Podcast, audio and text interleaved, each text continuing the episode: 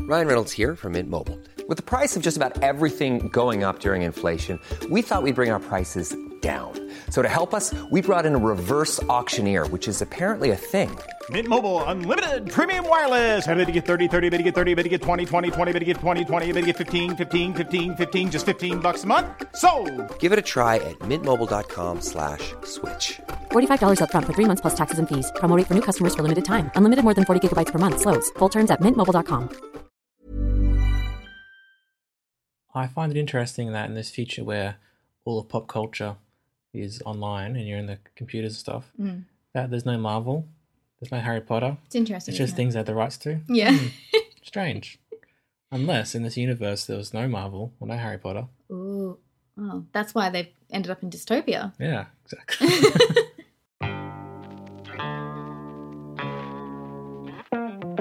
Hi there, welcome to I Only Like You and Movies. I only like Sine, my girlfriend, and movies. my other girlfriend. Imagine if this was a whole ruse just so you could have a second girlfriend called Moonies. Yeah, imagine that.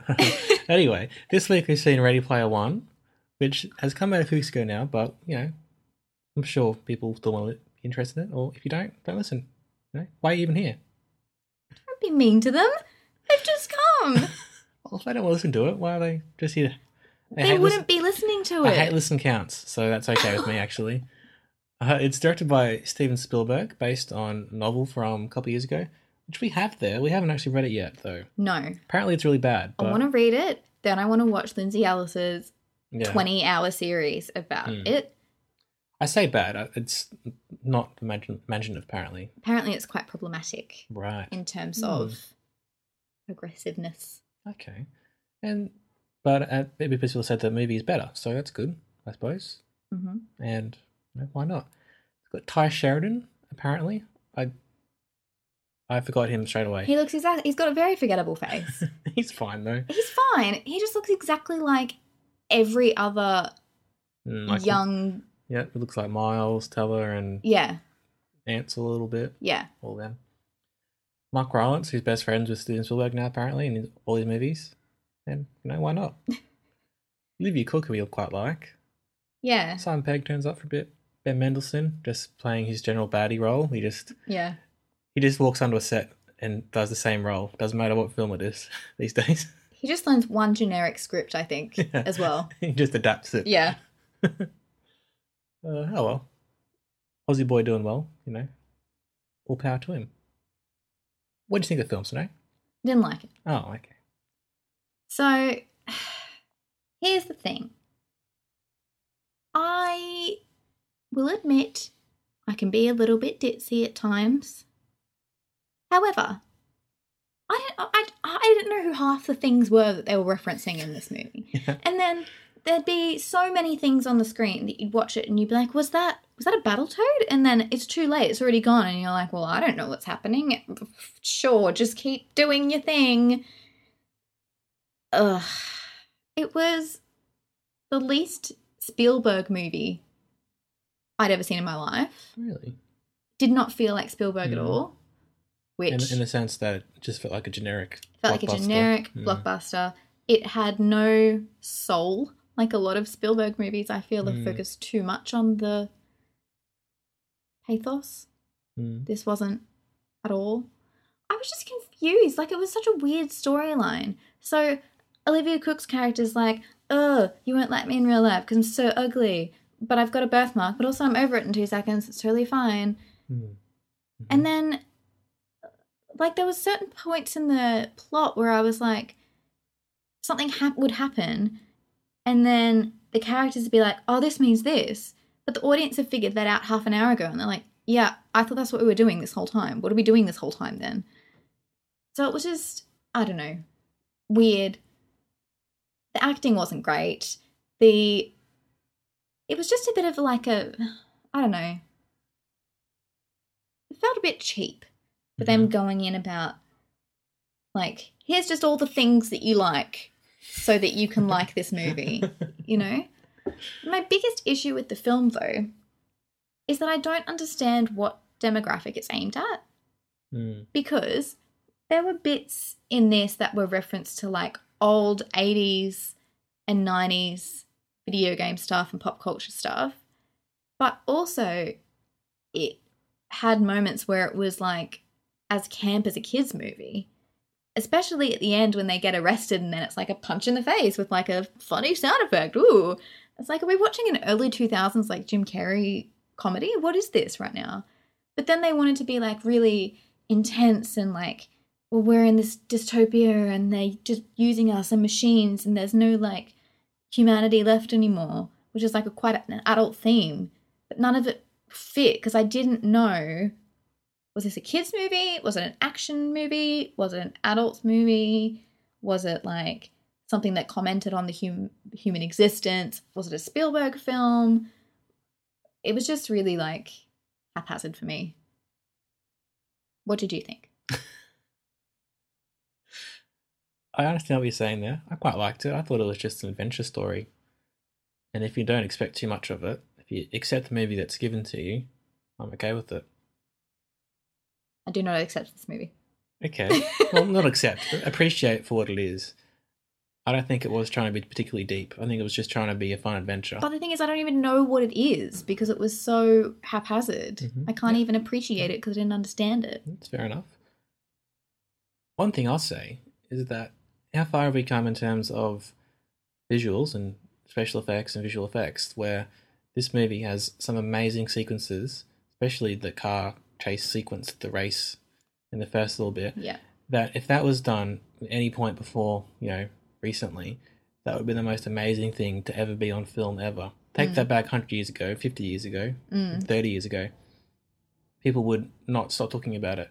Now it's just like, oh yeah, there was a chase sequence and King Kong was there and you know it was amazing, but whatever. We've become like immune to how great. Yeah, I know that happens a lot in this movie. I think there are some really great visuals that sort of are just accepted now, and like not necessarily a bad thing that people have come that far. And Spielberg is probably one of the people who has made us accept all these special effects and visual effects because of Jurassic Park and Mm. other things. And, but I just feel like maybe those bits haven't been as appreciated as they would have been in the past. Mm.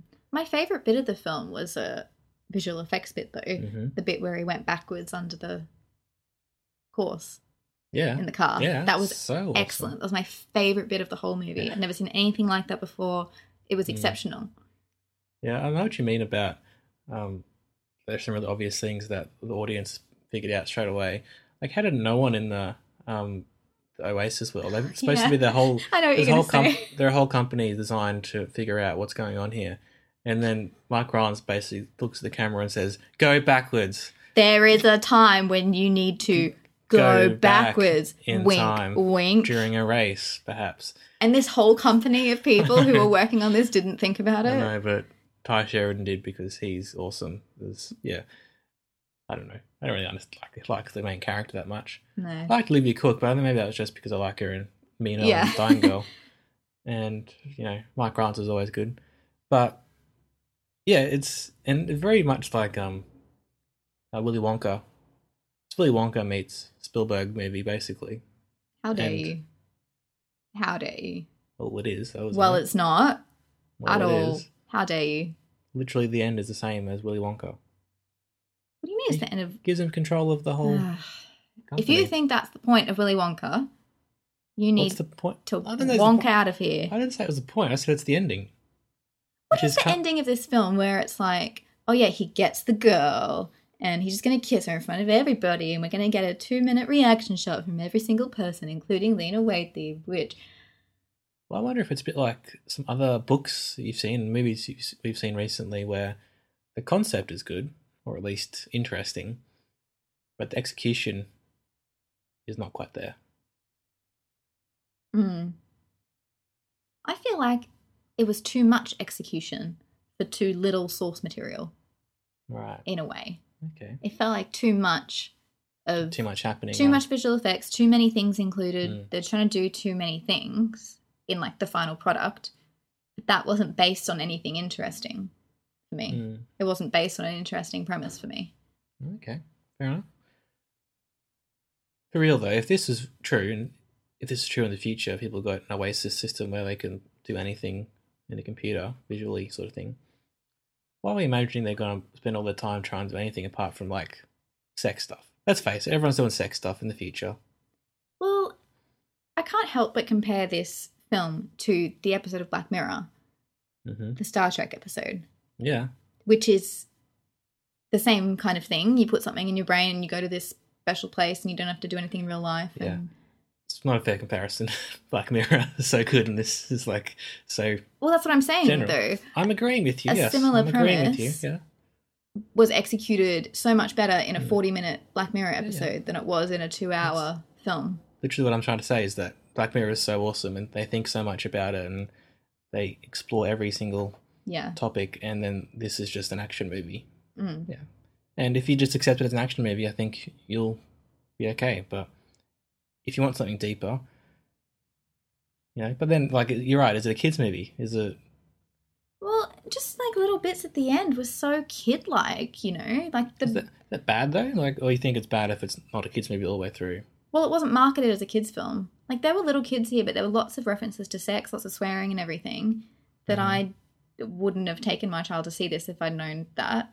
But then it wasn't a movie for like nerdy young adults at- either because it was too kid like in certain things and treated us like we were a bit stupid.